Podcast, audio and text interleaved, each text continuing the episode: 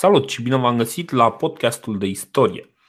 Săptămâna asta, de fapt săptămâna trecută, am discutat despre, uh, despre mai, multe, mai multe evenimente care, uh, care ne-au adus în punctul în care populația romană era destul de scindată, ba în diverse categorii, ba pe, uh, ba pe, ăsta, pe, pe avere, și uh, lucrurile sunt din ce în ce mai ciudate, dar cum spuneam, cât timp uh, Roma își ex- extinde dominația, lucrurile par să funcționeze cum trebuie.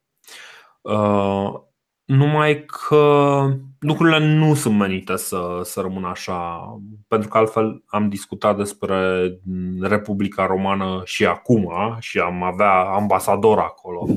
Dacă nu, cumva am fi parte din ea. Nu? Uh, da, uh, Dar, aveam, aveam, aveam un citat foarte interesant, aveam un citat fabulos despre despre influențele dreptului roman în dreptul românesc. Aoleu, chiar îl aveam undeva. A, ah, gata, hai că l-am găsit într-o carte de drept roman pe care am studiat-o și eu acum mulți ani la drept. Uh, dar o să vedeți puțin. Formularea e foarte comunistă, dar asta e. Uh, adică, na, suntem, uh, suntem și noi tributari acelei.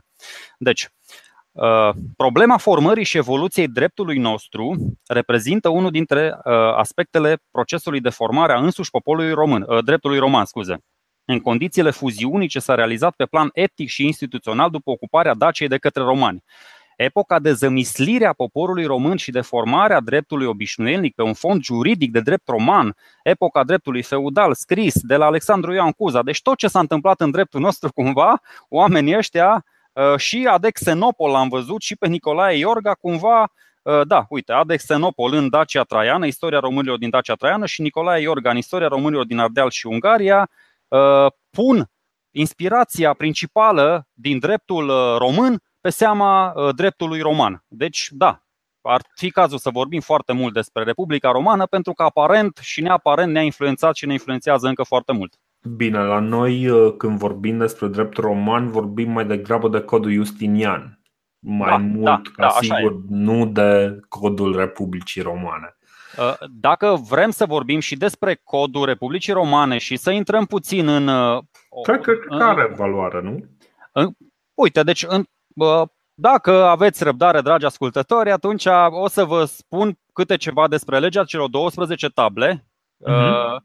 Și uh, despre această lege, stai că tot așa caut eu un citat aici, chiar de data asta mi-am pregătit bine temele, dar nu mai știu pe unde, uh, despre care Cicero spunea o chestie super simpatică, da, Cicero, un consul faimos mai încolo al Republicii Romane, uh, prin scrierile sale și, mă rog, dialoguri filozofice, dar spunea despre aceste legi că sunt singurele legi uh, cu adevărat importante și că pe celelalte cumva au fost doar niște niște adăugiri, uh, niște adnotări și așa mai departe. Uh, am exact uh, citatul așa. Toate legile romane care au fost adoptate mai târziu s-au mărginit să dezvolte principiile cuprinse în legea celor 12 table. Nu vă mai iau cu legende, că au fost mai întâi 10 table de lemn, plebeii s-au arătat nemulțumiți de cuprinsul legii, pentru că inițial a fost făcută doar de patricieni, s-a format o nouă comisie, în, în, în cadrul acestei comisii au mai fost încă 5 plebei și după aceea pe 12 table de bronz așa frumos sculptate, ceruite, aranjate, care după aia s-au pierdut după vreo 450 de ani. Da. Dar a, au trăit foarte mult în, în conștiința romană. Și ce spune? Adică doar două, trei chestii importante. În primul rând, puterea politică în cadrul Republicii Romane era, era exercitată de trei factori. Uh, adunările poporului, despre care o să vorbim imediat, Senatul, despre care am tot vorbit, uh, și magistrații. Adunările poporului, și aici e foarte frumos, că am ascultat și niște bă, chestii audio, foarte frumos vorbesc ăștia Uh, comitia curiata, comitia centuriata, cu accent așa pe a doua silabă, foarte latin cumva, concilium plebis și comitia tributa. Deci, Cred că la noi e comiția. Comiția, mă rog, aici e, da, com- comiția, comitia, comisii să spunem, da. Com- da, comisii, cel mai simplu. Da, ideea este că, uh, da, după cum spuneam, s-au schimbat foarte mult în timp, dar aceste comisii, aceste adunări ale poporului au ajuns să echilibreze puțin cele două clase, patricienii și plebeii, și în cele din urmă să facă democrația asta a romanilor mult mai accesibilă.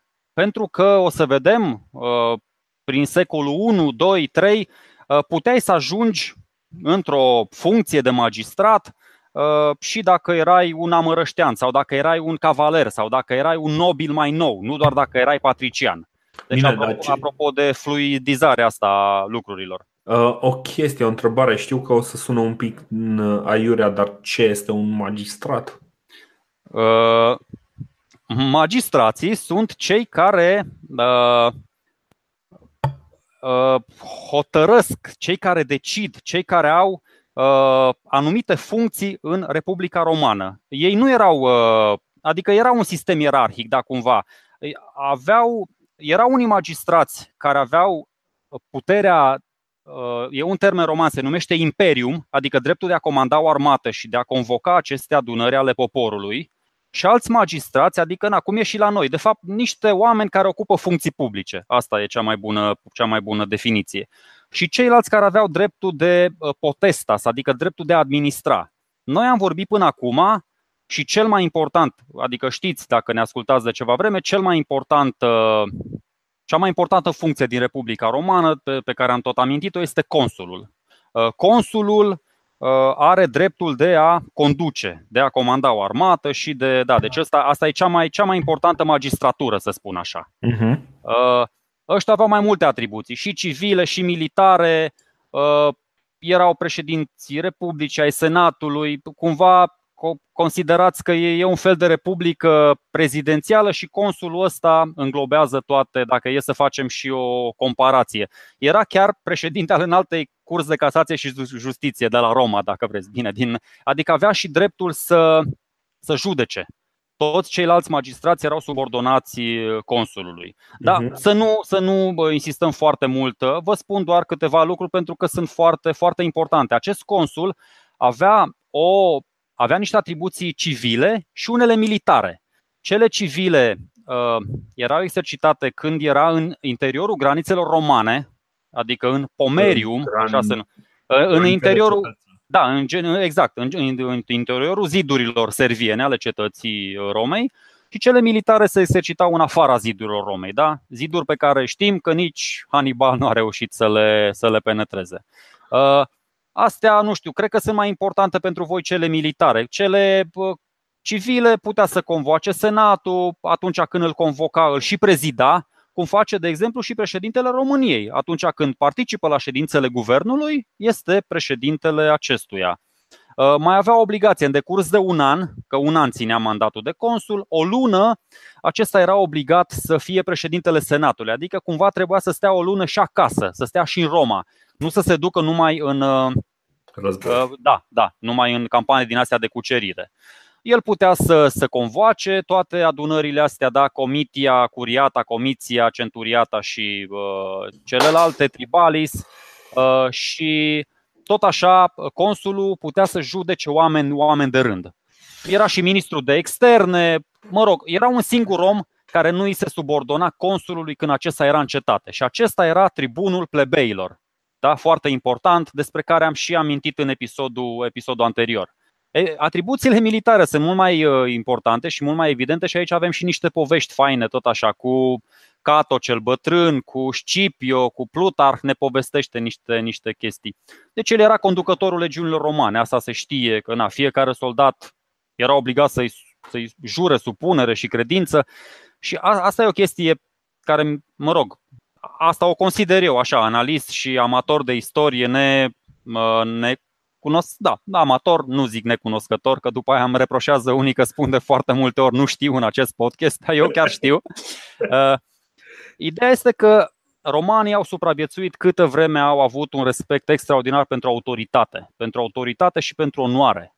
Câtă vreme pentru instituții. Da, pentru instituții, pentru instituții. Câtă vreme aceste instituții nu știu, au început să se destrame, să nu mai fie foarte bine administrate, să aibă oameni îndoielnici la, la conducerea lor, care să nu mai respecte legile pe care tot ei au jurat că le vor respecta. Apropo, ei jurau pe zei dacă erai omorât, dacă, pentru că v-am spus, tot așa se punea destul de mult accent pe, pe religie, dacă nu-ți uh, îndeplinai acest jurământ, riscai să fii omorât, puteai să fii tu și consulul lupește, pentru că după un an erai debarcat și nu toți se duceau în provincii și uh, aveau o bătrânețe liniștită din postura de proconsul. Dar apropo de povestea noastră, apropo da, de anul 205, poate vă mai amintiți, uh, da, era Scipio africanul care încă nu definise african, era undeva în peninsula iberică și venise în Sicilia să-și pregătească campania pentru Africa. Da. Asta nu știam de Sicilia până nu mi-ai spus tu acum vreo 3-4 episoade că s-a dus în Sicilia. Și am mai citit și eu un pic. Senatul îl numise, îl numește uh, chestor, o să vedem, eu tot o magistratură, îl numește chestor al lui Scipio pe Cato. Pe Cato cel bătrân care atunci era mai tinerel. Și Cato, cum era el bun prieten, e Cato acela, da, știți, Cartago de Lenda Est, Cartag, Cartagina uh, trebuie distrusă, care spunea da. tot timpul îi plictisea pe în senat cu refrenul ăsta. Până când, mă rog, până când a fost distrusă. I-a plictisit așa tare că, ok, bine mă, te ascultăm. uh, și uh, el cumva fiind de partea, cum îl chema pe dictatorul ăla, Fabius Maximus, era de partea cealaltă care, o să vedem, cu familiile, cum era cu familiile de patricieni, cu scipionii, cu cornelieni, ăștia se mai și certau, se mai ciondăneau între ei. Și de multe ori, chiar pe tema pe care ai spus-o tu episodul trecut, unii erau uh, fani ai culturii grecești, alții din potrivă considerau cultura grecească mai decadentă și na, cumva că le influențează negativ cultura romană. Uh-huh. Dar apropo, deci Cato ăsta uh, este numit chestorul lui Scipio și din această postură trimite tot felul de scrisorele și de mesaje senatului în care îl înfierează pe Scipio și spune, bă, deci în Plutarh ne, ne spune asta că în loc să să pregătească expediția militară, preferă să meargă la, la teatru și la tot felul de spectacole stradale. și, că senatul, și că senatul ar face bine să-l cheme la Roma, foarte tare. Mă rog, știm povestea, continuarea. Senatul nu l-a chemat, l-a lăsat să pregătească mai departe campania militară, s-a dus, l-a bătut pe Hannibal și așa mai departe.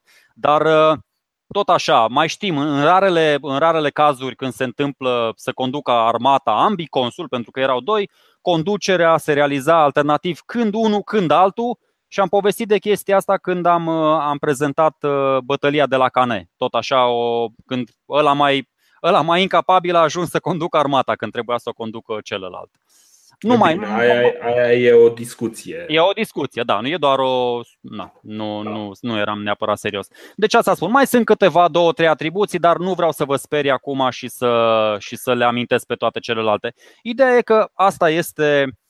Erau foarte bine structurate. Deci consulul avea rolul său, senatul avea rolul său și aceste adunări aveau rolul său. Uh, aveau rolul lor, scuze. Pe lângă aceștia mai erau niște tribuni ai plebei, într-adevăr, mai erau niște cenzori, tot așa, care uh, uh, în timp, în timp s-a mai întâmplat chestia asta, apropo de, de uh, au, au mai smuls, în timp s-au mai smuls, din, uh, s-au mai delegat din uh, atribuțiile consului și s-au mai dus, ba pe la tribuni, ba pe la cenzori, ba pe la chestori, nu contează, ba pe la pretori, încă o, mhm. încă o chestie. Dar de asta spun, nu intrăm foarte mult în amănunt, la idili, iar mai erau idili și într-adevăr, edili. da, edili, erau edili cu ruli, așa numele de edil. Exact. Și bă, ultima Dar era aedilum. Aedilum, da. Uh, și încă o magistratură cu caracter excepțional de care probabil că știți că am mai discutat despre ea este dictatura. Tot așa, adică o magistratură, o funcție, o funcție publică în care erai ales Uneori erai și, și nu, dar nu, nu, erai doar ales. Erai doar ales. Era, erai ales. Erai ales, erai ales. Uh, puteai, să, puteai să refuzi că, de exemplu, Cincinnatus inițial a refuzat uh, titlul ăsta și după aceea s-a întors totuși pentru a cincea dictatură sau ceva de... Nu, nu, nu, a cincea dictatură, stai, stai, stai, stai un pic că anticipez. Anticipezi, anticipezi. Nu, deocamdată anticipez. erau acești magistrați, v-am spus, ce făceau pretorii, ce făceau chestorii, ce făceau edilii, nu mai contează așa de mult. Unii, evident, edilii supravegheau activitatea din târguri, de exemplu, asigurau aprovizionarea Romei cu alimente, că era foarte important. Adică, na, tot felul de tranzacții din astea, dar toți magistrații, apropo de autoritate, toți purtau anumite uh, semne distinctive pentru a putea fi recunoscuți de ceilalți, de ceilalți cetățeni. Ori, ori de câte ori apărea un public, un, un magistrat, erau precedați și înconjurați de niște lictori, aveau niște cum se numeau alea, nu mai știu, uh, fasci, fasci. Fașii. Da, fașii, așa. Cu secure, da, mai multe nuiele, frumos, da, toate de astea. acolo vine numele de fascism, apropo. Aha, ok. okay. De la, fa- de la fasciile uh, magistraților romani. Și uh, alea practic reprezentau uh, poporul unit și toate, toate triburile unite. Pentru că, totuși, uh, în, în ciuda uh, tuturor revoluțiilor, uh, Roma rămâne la bază o construcție tribală încă mai uh, rămâne acea comisie tribală sau nu mai știu da, cum da, da, da, da, da, da, da, da. Chiar uh, da, tribală, gentilică, ei avea un respect fabulos dus până la, până la sacralizare pentru familie, că mai târziu se, se duc triburile și, gen, și gințile și rămân fa, da, și rămâne fa, ce? familia, rămâne fa, familia. Da, exact. Ce, ce este interesant însă este că, de exemplu, Uh, acest respect față de familie este uh, într-adevăr dus la extrem, dar nu este în felul în care noi l-am crede. Adică, într-adevăr, uh, respectul filial este foarte important, dar Asta nu înseamnă că fiecare copil născut într-o familie rămâne în acea familie și uh, există cazuri uh, de copii care. Adică, nu, există foarte mulți copii care au fost practic refuzați uh, îi nășteau da? și ziceau ok, eu n-am chef de ăsta și îl dădeau. Efectiv, deci sunt niște lucruri pe care trebuie să le înțelegem. Practic, uh, uh, cumva datoria filială se datora faptului că uh, părintele a decis să-l păstreze pe acel copil. Uh, sunt niște chestii foarte brutale dacă te uiți să, să citești mai mult despre felul în care vedeau uh, familia și educația romanii. De exemplu, uh, iarăși unul din cele mai brutale și cele mai înnebunitoare sisteme de educație în care copiii erau educați cu bătaie, cu Uh, învățat uh, pe de rost uh, niște lucruri care nu aveau absolut nicio logică. Apropo de învățat pe de rost, copiii în, în sistemul educațional roman erau obligați să învețe pe de rost legea celor 12 table. Da, printre altele. Printre altele. Un, un lucru care, într-un fel, dacă stăm bine să ne gândim, ar fi un lucru pozitiv dacă noi ca țară am avea, de exemplu, un, uh, un, o bază legală esențială pentru funcționarea societății. Uh, din păcate, Constituția României nu este așa ceva. Știi? Adică în niciun caz nu Mie mi s-ar părea ideal ca cetățenii să, știe, să aibă mai multă educație juridică. Mi s-ar părea ideal. Și, și mie mi s-ar părea ideal și cred că asta ar trebui să, asta ar trebui să fie obiectivul uh, uh, celor trei cicluri obligatorii de, de învățământ. Corect, corect. Da. Deci ăsta ar trebui să fie obiectivul. Educație, uh, educație legală, educație economică și educație fizică. Iarăși, nu, nu glumesc. De acord, deci nu, nu, de acord. Deci, Mensana incorporă sano. Exact. Astea trei lucruri uh, mi se par esențiale pentru, uh, pentru existența unui, uh, unui cetățean normal. Dar mă rog, asta este ce, ce nu, să facem. Uh, lucrurile. Dar să nu mergem, nu suntem, nu suntem aici să comentăm istoria României de acum. De acord, Încă. de acord, dar uh, uneori e inevitabil să mai și divagăm pentru că istoria este și o lecție care ne, foarte, ne, ne, ne poate fi de folos în zilele da, noastre, adică da, istoria. Da, absolut, pentru că ne ajută în cele din urmă să înțelegem mult mai bine cum, uh, cum merg lucrurile acum și putem să vedem cum merg lucrurile într-un alt fel. Pentru că uh, foarte mult am avut senzația că absolut orice sistem funcționează exact cum funcționează legile și statul nostru acum, ceea ce nu este cazul.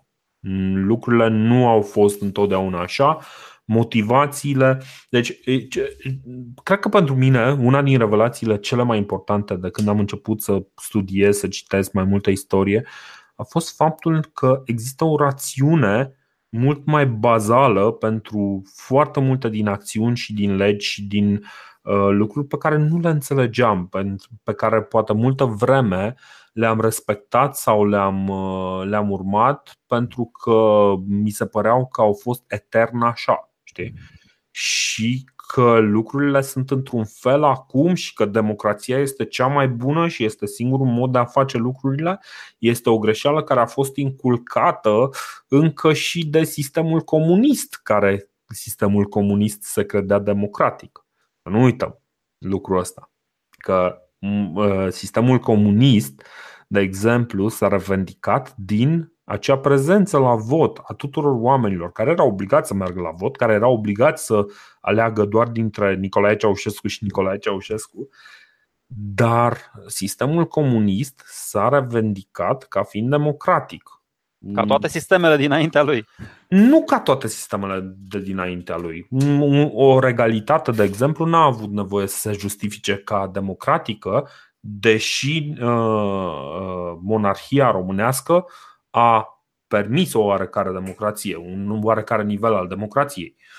Um, deci lucrurile sunt întotdeauna foarte complicate și uh, faptul că lucrurile sunt așa cum sunt acum nu este o garanție că uh, așa au fost lucrurile și așa este normal ca lucrurile să fie și nu înseamnă că peste 5, 10, 100 de ani lucrurile vor fi la fel. Asta este foarte important de, de înțeles. Bun. Hai să ne întoarcem un pic la iugherumii noștri și la, la toată povestea noastră, pentru că ne apropiem cumva, vrem să ne apropiem din nou de anul 146, după ce am retrecut în revistă din alt punct de vedere din alt punct de vedere uh, evoluția societății romane. Acum vă arătăm practic ce, ce se întâmplă în spatele războaielor. Exact, adică ce, ce se întâmplă cum, cum trebuie să funcționeze societatea ca să suporte acele războaie, cum, cum se iau exact. deciziile, pentru că nu te duci acolo, conduci o armată și nu ai, adică lucrurile astea trebuie gândite, trebuie analizate, trebuie, uite, cum spuneai și tu în legătură cu, cu vânzarea prăzilor de război și administrarea tezaurului, uite, chestorii fac chestia asta. Da. Și, și toți oamenii ăștia magistrații și cu asta termin cu cu, cu magistrații în Roma, își uh, exercitau atribuțiile astea. Poate ați văzut filme uh, prin Senatul Roman sau peste tot, da? Erau, aveau un scaun special pe care stăteau și purtau o togă, o togă de culoare roșie, tot, tot așa ca să-i, să-i uh, individualizeze față de ceilalți cetățeni. Mhm. Bun. Vorbeam așadar despre această extindere și felul în care este absorbit Uh, avuția cetăților cucerite. Pentru că după vreme, cum am spus, și-au dat ei seama că, bă, stai un pic, nu mai merge, trebuie să mm, procedăm un pic altfel. Și în momentul în care au ieșit de pe peninsula italică, dar și în momentul în care au recucerit cu foarte mult efort uh, Magna Grecia, zona din, din sudul Italiei care a fost puternic uh, puternic sub, sub semnul întrebării, odată cu venirea lui, uh, Pirus. Uh, lui, lui Pirus, după care uh, cu venirea lui Hannibal. Da? Uh, cu tot felul de aliați. Romanii au schimbat clar uh, felul în care se fac lucrurile și, uh, într-adevăr, lucrurile, cum spuneam, au evoluat în direcția în care foarte multe din averile acestor cetăți au intrat în posesia Romei, dar nu au intrat în posesia Romei, chiar dacă exista acea limită de 500 de iugherum um, pentru, pentru averea individuală. Lucrurile erau un pic mai complicate și, în, în realitate, uh, un club select, cam sub 1% din Uh, cetățenii romani, care iarăși când vorbim de cetățeni nu vorbim de toți romanii, vorbim de 400 de mii de cetățeni cu drept de vot, uh, care sunt bărbați, uh, au drept de participare în armată, practic sunt posibili combatanți, nu sunt copii, nu sunt femei, nu sunt bătrâni, sau nu, sunt bătrâni, scuze, zic prostii. Deci nu sunt femei, nu sunt copii. Da? și um, sunt practic numai uh, oamenii, oameni liberi din Roma, dar se estimează că sclavii erau undeva la un minim de vreo 4% din, din populație, dar cel mai probabil erau și mai mulți. Asta înseamnă că vorbind de o populație de undeva de un milion de oameni, aveai mm, aproape imediat vreo 40-50 de mii de sclavi în Roma, cel puțin. Cel puțin, asta e estimarea minimă. Ce se întâmplă este că războiul uh, antic, știm, am cam discutat cum se, discu- uh, cum se desfășura. La sfârșitul uh, războiului, partea înfrântă, în funcție de evoluția războiului, era foarte posibil să ajungă într-o formă sau alta în sclavie la romani, da? la câștigători, de fapt. Romanii să ajungă în sclavie și invers cei care au fost uh, cuceriți de către romani să ajungă în sclavie. Odată cu cucerirea Macedoniei, unde acolo știm că deja iarăși s-a schimbat foaia, s-a schimbat abordarea, încă de la uh, cucerirea Corintului, care iarăși a fost o mișcare fără precedent în brutalitatea ei. Uh, romanii au luat din ce în ce mai mulți sclavi, dar odată cu cucerirea uh, Macedoniei, influxul de sclavi a fost enorm. Unde se duceau acești sclavi? Dacă inițial vorbeam totuși de niște sclavi uh, de nivel, să zicem de un nivel mai înalt, aveam parte de scribi, de, de o castă intelectuală, veneau practic niște importuri din Grecia. Polybius, uh, parcă fusese Uh, un, da. Uh, un astfel de, uh, de sclav. Păi în 146, când au ras de pe fața pământului și Corintul și Cartagina, au adus uh, spre Roma 100.000 de, de sclavi, 50.000 de cartagine și 50.000 de corinteni. Exact, exact. Deci imens. Da. Și um, marfa asta, practic, începe să devină din ce în ce mai căutată. Și statele din jurul Mediteranei, fie sub controlul direct al Romei sau sub controlul indirect al Romei, încep să producă sclavi. Și pentru ce îi produc?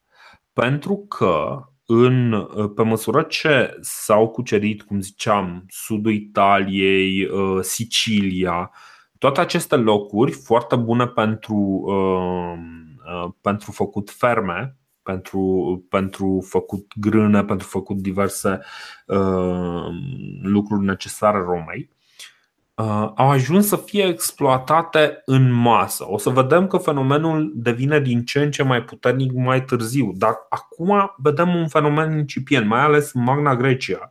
Este foarte interesant, Magna Grecia și în, în Sicilia, primele uh, astfel de cuceriri ale romanilor apar prototipul uh, a ceea ce se numesc latifundia.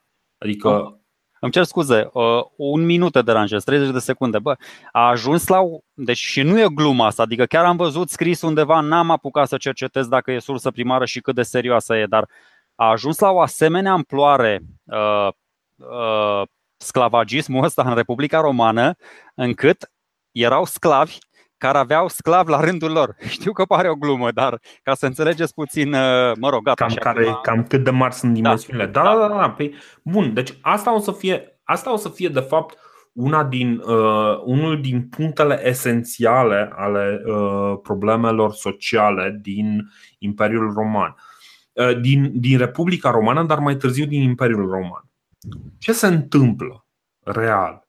Deci după ce uh, deci în momentul în care uh, se, uh, era cucerită o, o cetate, ăștia mergeau și ziceau, ok, bun, o să încep eu să lucrez pământul ăsta, da? Și punea trei clienți, patru clienți, cinci clienți să-i muncească pământurile. Dar, la un moment dat, vine munca gratuită a sclavului. Știi? Și ăsta zice, bă, stai un pic. Adică eu de ce să mă chinui să-mi țin clienți țin câțiva da? Ă, ca să aibă grijă de sclavi și iau 100 de sclavi care să lucreze plantația, care să lucreze locul respectiv. Și deodată, nu, știi cum e, când ai muncă uh, cu, cu cost zero, mă rog, cu, cu o investiție inițială pentru că cumpărai sclavul respectiv, nu mai ai nevoie de clienți, nu mai ai nevoie de oameni liberi care să muncească pământurile respective. Rezultatul este că uh, are loc o separare foarte puternică în care rămân câțiva foarte puțini care reușesc să cumpere mai mulți sclavi, mai multe pământuri, mai multe, uh, mai multe posesii, să-și facă mai multe ferme de genul ăsta și uh, devine foarte profitabil să faci chestia asta cu sclavi. Un alt lucru care devine foarte profitabil este, de exemplu, să se facă război. Cât timp în urma războiului respectiv uh, se pot aduce sclavi înapoi în Roma. De asta o să vedem că toți consulii, chiar dacă inițial Flaminius le promisese grecilor, bă băieți, bă, totul e în regulă, noi suntem aici să vă păstrăm libertatea.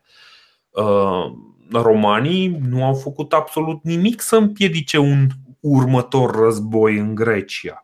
Și nicăieri altundeva, peste tot, o să stea să aștepte să apară conflictul, pentru că conflictul înseamnă uh, mai multe bătălii, mai multe bătălii înseamnă mai mulți sclavi și în momentul în care tu ai o mașină de război bine pus, pusă la punct, lucrurile merg excelent. Uh, ție-ți vin din ce în ce mai mulți sclavi, oamenii din jurul tău se sperie de tine, îți trimit ei sclavi fără să mai bați tu capul la niște prețuri foarte bune.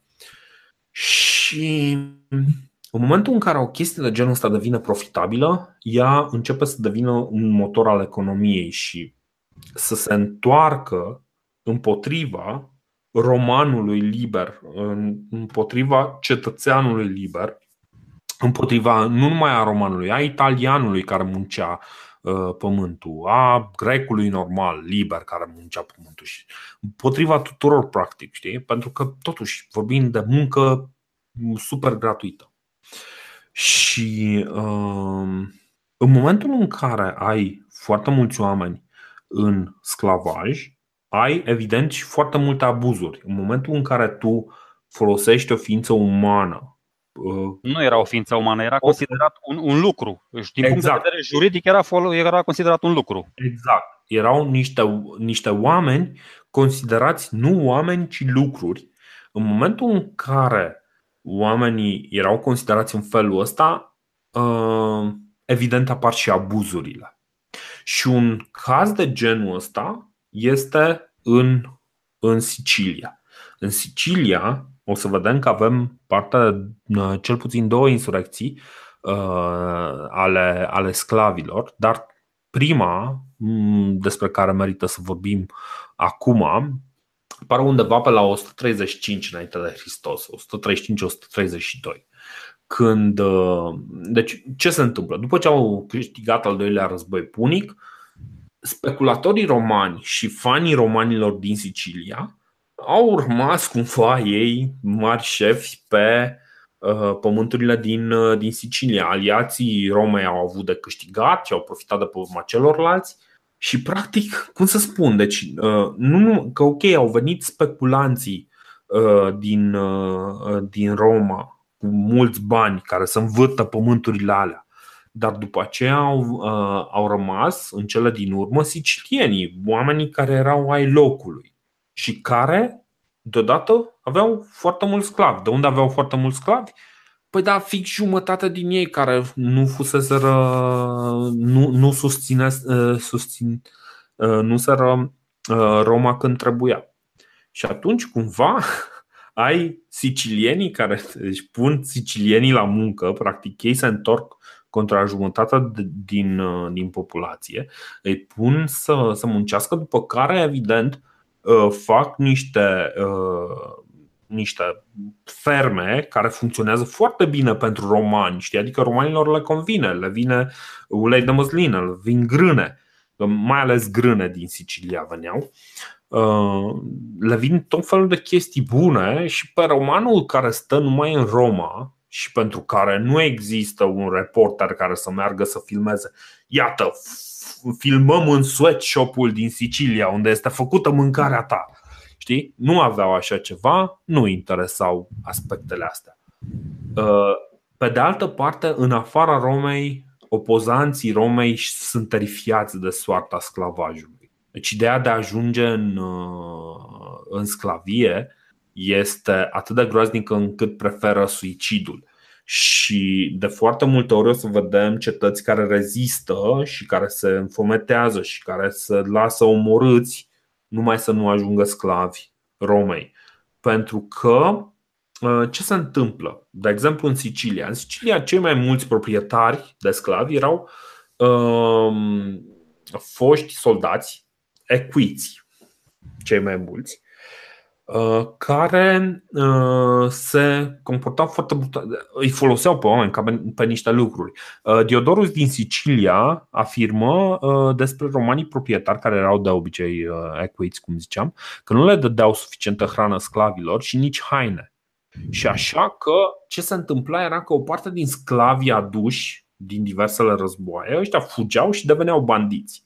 Știi? Și după câte, câțiva zeci de ani, 10, 20, 30 de ani de, uh, de tensiuni, se strâng într-o mare revoltă, știi? O revoltă care ține vreo 3 ani. Inițial uh, reușesc să se strângă, uh, să aibă câteva victorii contra armatei romane. Diodorus din Sicilia spune că s-au strâns aproape vreo 200.000 de oameni de partea revoltei. Știi? Da, și... dar nu, nu toți în Sicilia. Ba, în Sicilia. 200 de mii de oameni în Sicilia? Da, exact. 200 de mii de oameni în Sicilia. Pe ei erau puși de, erau practic cetățeni săraci și sclavi, știi? Băi, deci astea sunt cifrele. Asta e Diodorus care spune chestia asta. Păi, okay, prima, da, prima da. răscoală a sclavilor se întâmplă numai în Sicilia.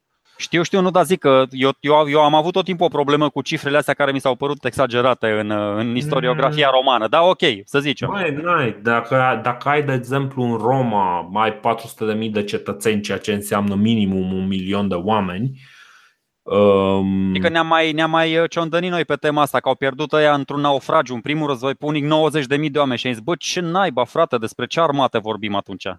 Sicilia, Sicilia e totuși mare, nu e chiar atât de mică. Da, da, da, nu, nu, n-am, nu, nu infirm, doar că deci, na, ok, dacă e, zice e, e, e, e foarte posibil, dar ce, ce se întâmplă aici, ce e mult mai important este practic sprijinul, uh, sprijinul popular foarte mare, 200.000 de oameni sunt totuși foarte mulți.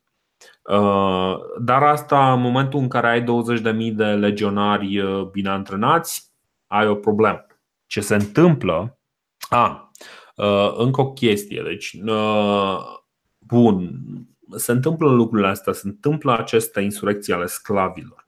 Se mai întâmplă încă, încă un lucru. Bun, și după ce, i-au, după ce i-au, ce le-au? I-au, i-au răstignit ce au făcut? Că bănesc că i-au da, i-au răstignit, i-au, i-au bătut, i-au omorât, i-au răstignit și o parte i-au întors în sclavie. Că ce, ce era să facă? Cine era să muncească? Acolo totuși. Păi oamenii liberi, de exemplu. păi nu prea mai erau, pentru că uh, ce se întâmplă? Uh, războaiele sunt un mod de a, uh, de a aduce oameni în sclavie, dar nu este singurul mod. Păi un nu, alt mod este prin, prin exacerbarea datoriilor. De exemplu, veneai tu lucrător pe, pe câmp, da? Uh, și băi, trebuie să plătesc taxa aia, da? Mergi la un negustor, îi zici, bă, dă vreau bani ca să plătesc taxa. Bine, zice ăla îți dă, îi rămâne dator, da? Și aveai un an prost, da? Începea să devină foarte problematic să-ți plătești.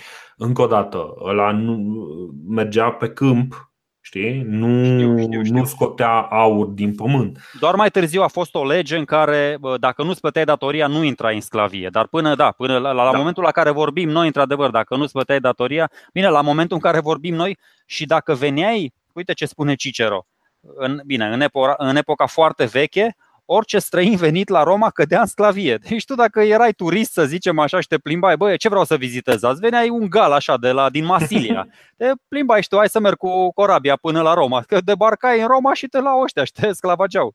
Da. Uh... Bun, ideea este că, uh, ok, avem, avem această populație mare în sclavie, dar nu numai atât, nu numai atât, cum spuneam.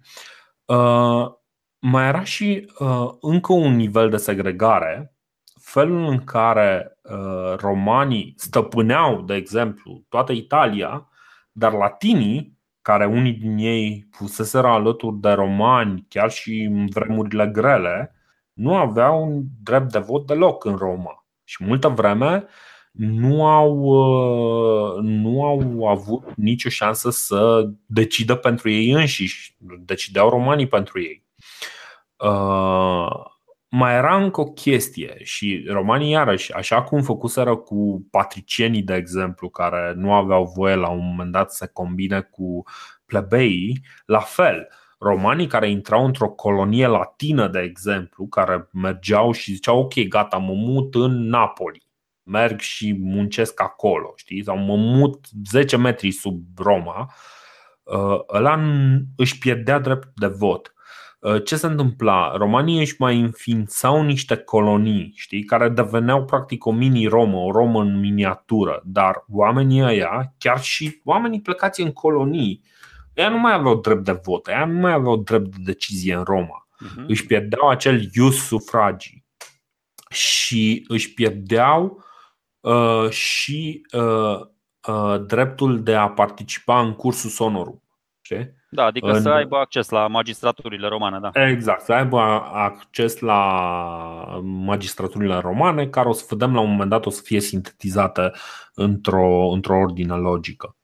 Uh, latinii și aliații Romei devin din ce în ce mai uh, nemulțumiți de această stare de fapt. Să nu uităm, ăștia sunt aliați, ăștia sunt niște oameni care sprijină chiar cu armată, cu soldați. Cu, uh, de exemplu, un soldat roman este judecat de un tribunal civil ca și cetățean, dar un soldat latin era judecat prin legea marțială. Da? Deci aceeași, vedea, aceeași problemă, uh, unul era judecat în civil și cel mai probabil înțeles și uh, scăpat, un soldat latin judecat prin legea marțială, probabil omorât pe loc. Știi?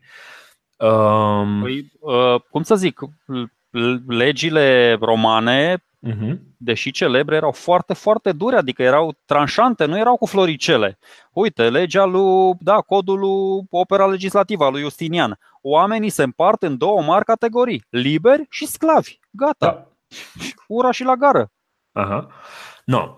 Și uh, ce se întâmplă este că, ok, deci chiar dacă ai deci ai aceste nemulțumiri, da? Mai ai și faptul că, de exemplu, multă vreme onoarea și respectul în uh, societate se obținea participând în război. Da, aveai un veteran de război, ăla era un om respectat în, în societate, era uh, uh, un om văzut corect și așa. Realitatea însă a fost că după ce veneau ăștia înapoi în, din război, să nu uităm, ăștia erau fermieri, da? Uh, nu avea cine să le muncească pământul, că nu avea cine, că ei erau ăia care munceau pământul. Uh, practic ei trebuiau să continue să plătească acea taxă. Știi? Deci ei au mers la război 10 ani, bă, excelent, mulțumim pentru efort, ești onorabil. Toată onoarea mea. Ai 10 ani de taxă de plătit. Uh-huh. Uh, lucrurile devin din ce în ce mai complicate din punctul ăsta de vedere și uh, în timp ce uh, pe hârtie, în teorie, lucrurile sunt fantastice, mergi la război, câștigi onoarea, ești super grozav, uh, oamenii cu bani din spate încep să controleze lucrurile. Administratorii romani aveau uh, aveau de fapt mai mult interes să-i țină, inclusiv să-i țină pe, pe ăștia, pe, pe pe cetățenii semisăraci să-i țină la război. Ei făceau război, uh, mai cucereau încă ceva și în timp ce cucereau ceva, uh, mai trebuiau să plătească taxe soldații, mai luau o parte din, din, din ăștia. Deci cumva toate interesele financiare se întorceau contra omului mediu, omului normal, omului simplu. Știi? Deci cumva pe toate căile Omul simplu, omul, omul normal are de suferit. Și începe, ă, cum, cum spuneai tu, ă, dintr-un sistem în care instituțiile sunt foarte importante, respectul foarte important, armata, faptele de eroism, lucrurile astea sunt foarte importante. Începe să apară corupția. Știi? Încep administratorii romani plecați în, în străinătate, iarăși merg acolo, nu au niciun interes să meargă lucrurile bine acolo. Pentru că dacă este lucru bine, n-are cine să-ți dea o, o, o șpagă, da? N-are, vrei și tu un pic de onoare, vrei să faci un pic de război ca să mai îți apară numele tău, a, am cucerit cu tare cetate, știi? E, dar mai era ceva, vezi că asta e șmecheria, apare corupția, dar apar războaiele pe care romanii știu 100% că le vor câștiga și da. de aia intră în ele. Că până, până la al doilea război punic, până așa erau, hopa, erau super concentrați, erau super vigilenți, erau super uh, cazoni, nicio uh, mită, nicio șpagă, nimic, bă, ne, bă, toți într-un, toți în, uh, ne, ne coagulăm în jurul unui interes comun. Ei bine, după ce și-au învins principalii adversari de peste tot și au ajuns cam singura putere din lume la, la ora respectivă, atunci normal că de, de fapt se și spune că marile imperii s-au, uh, s-au distrus din interior. Da, da. No, deci acum practic ce se întâmplă este că uh, destinul eroic, exteriorul eroic, uh, curajos, puternic, fațada asta puternică este de fapt locuită de un, uh, de un sistem corupt, care sistemul ăsta sapă din interior. Uh, flota romană, care nu mai are niciun adversar în Mediterană, devine din ce în ce mai ineficientă, mai coruptă. Armata romană are ceva dificultăți și o să vedem, e nevoie de un erou și acel erou uh, este urmașul lui uh, Scipio Africano, uh, Scipio Emilianus. Și multă, multă lume se uită către, către acest Scipio Emilianus, noul erou, se uită ca la întruparea lui Scipio Africanul și urmașul care va salva Roma. Însă acest, acest om care într-un fel întrupează, întrupează idealurile uh, romane, știi? cumva nu reușește să, să fie el uh, uh, capul de afiș. E foarte interesant pentru că, uh, uh, de exemplu, foarte mulți văd pe acest Scipio Emilianus ca pe cel care ar fi putut să salveze Roma, Republica Romană, să salveze de furtuna care urmează. Pentru că nu o să vă mint, ceea ce va urma de acum încolo va fi despre căderea Republicii Romane, despre felul în care uh, această republică extraordinară, expansivă, începe să fie din ce în ce mai coruptă și are nevoie de uh, o deviație de la sistemul democratic, pseudo-democratic din punctul nostru de vedere, dar democratic, așa cum îl vedeau ei, um, au, au această cădere și în cele din urmă o cădere într-o dictatură perpetuă. Uh, m-a amuzat foarte mult uh, părerea lui Scipio Emilianus, care se uită și uh, strigă către, către săraci și către romanii care au Uh, preluat ideile grecești și spune tăcere voi copiii Italiei, să vă fie rușine, credeți că uh, o să-mi fie teamă de voi ăștia care ați adus uh, Italia în sărăcie și explică el cât de corupt sunt și cum, cum sunt efeminați romanii acum și cum sunt plini de vicii. Și zice copiii noștri sunt învățați trucuri lipsite total de eleganță. Zice, veți merge la, acto- uh, uh, la școlile actorilor și o să-i vedeți pe copii, uh, pe copii oamenilor liberi, cum sunt acolo și s-a dus, omul era șocat că a văzut acolo mai mult de 50 de copii și fete și printre acei copii era unul, un băiat care avea 12 ani și era fiul unui om care la acel moment era un candidat la una din magistraturi. Omul era atât de șocat de faptul că ăștia studiază, studiază teatrul și actoria, niște păcate grecești din punctul lui de vedere, încât, uh, încât își exprimă foarte, foarte supărat acest, uh, acest dispreț față de cultura grecească. Bine, el... pentru, ah, conservatorii, okay. scuze, pentru conservatorii uh, romani, ei cred că aceste valori importate din, de la greci sunt cele care le aduc sfârșitul Republicii. Așa, zi. Apropo de Scipio Emilianus, el uh, tot așa a avut o carieră militară senzațională. S-a dus, i-a bătut pe Numantin, după aia a venit aici, i-a bătut pe cartaginezi. Apropo de da, deci Scipio Emilianus îl cheamă Publius Cornelius Scipio Emilianus Africanus Minor Numantinus.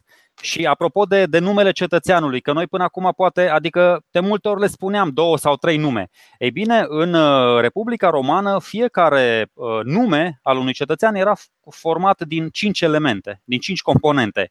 Tria, tria nomina, adică prenomen, prenomen, nomen și cognomen, indicațiunea filiațiunii și indicațiunea tribală, de aceea, uite, pe Cicero, de exemplu, îl chema Marcus Tullius Marci Cornelia Cicero, din tribu, da, tribu și, și fiul cui. Na, am zis așa, că mi s-a părut, mi s-a părut interesant. Deci, da, cumva, nu, ei erau, li se individualiza, adică, bă, bă cum te porecleau ăștia în sânul familiei, ginta din care făceai parte, din care aparținea toată familia ta, toată filiațiunea, da? cum care e prenumele tatălui, indicațiunea tribală, că tribu o să vedem, când a fost împărțită Roma, tribu nu mai era, tribu era de fapt cartier, că a fost împărțit în niște cartiere, Roma și alea erau triburile. Uh-huh. De asta mhm. spun, foarte, foarte interesant.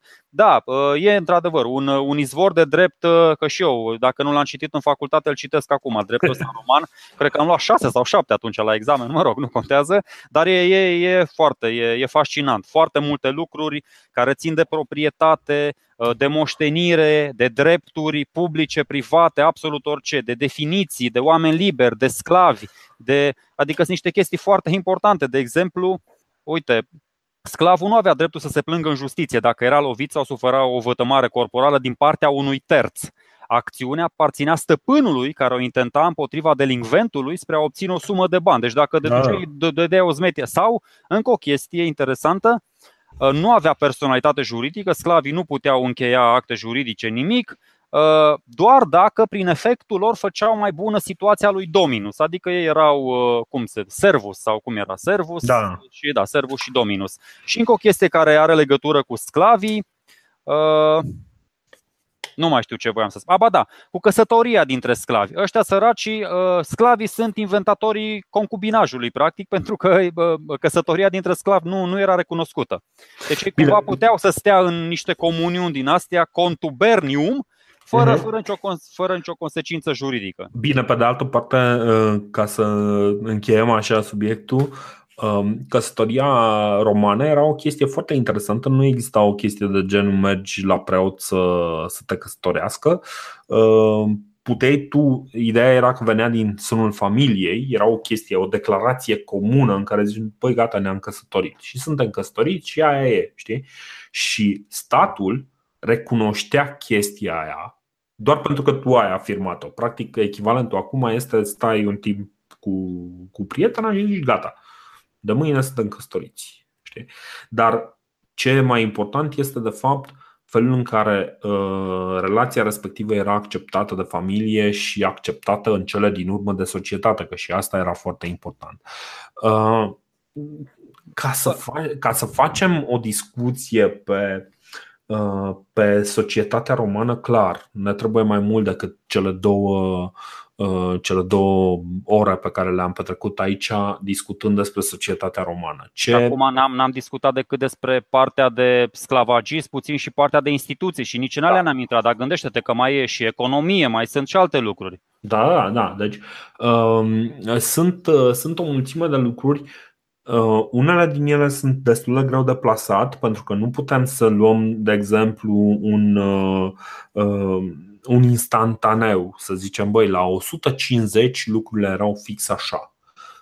Trebuie să faci foarte multă cercetare să te prinzi cam care este stadiul legislaturii, stadiul legal al tuturor lucrurilor și să vezi cam cum arăta societatea la 150, mai ales că avem o dinamică foarte, foarte abruptă. Avem uh, un, un, uh, o republică care își triplează teritoriul în, uh, în câteva zeci, în câțiva zeci de ani. Adică nu, nu putem să vorbim despre o entitate statală foarte stabilă. Mai târziu, când vorbim de imperiu și de menținerea imperiului, atunci o să putem vorbi despre o evoluție reală, o să putem să vorbim, de exemplu, despre felul în care uh, din nou și din nou împărații romani au învățat pe propria piele sau pe pielea urmașilor um, care sunt lecțiile cele mai importante ale devalorizării monedei.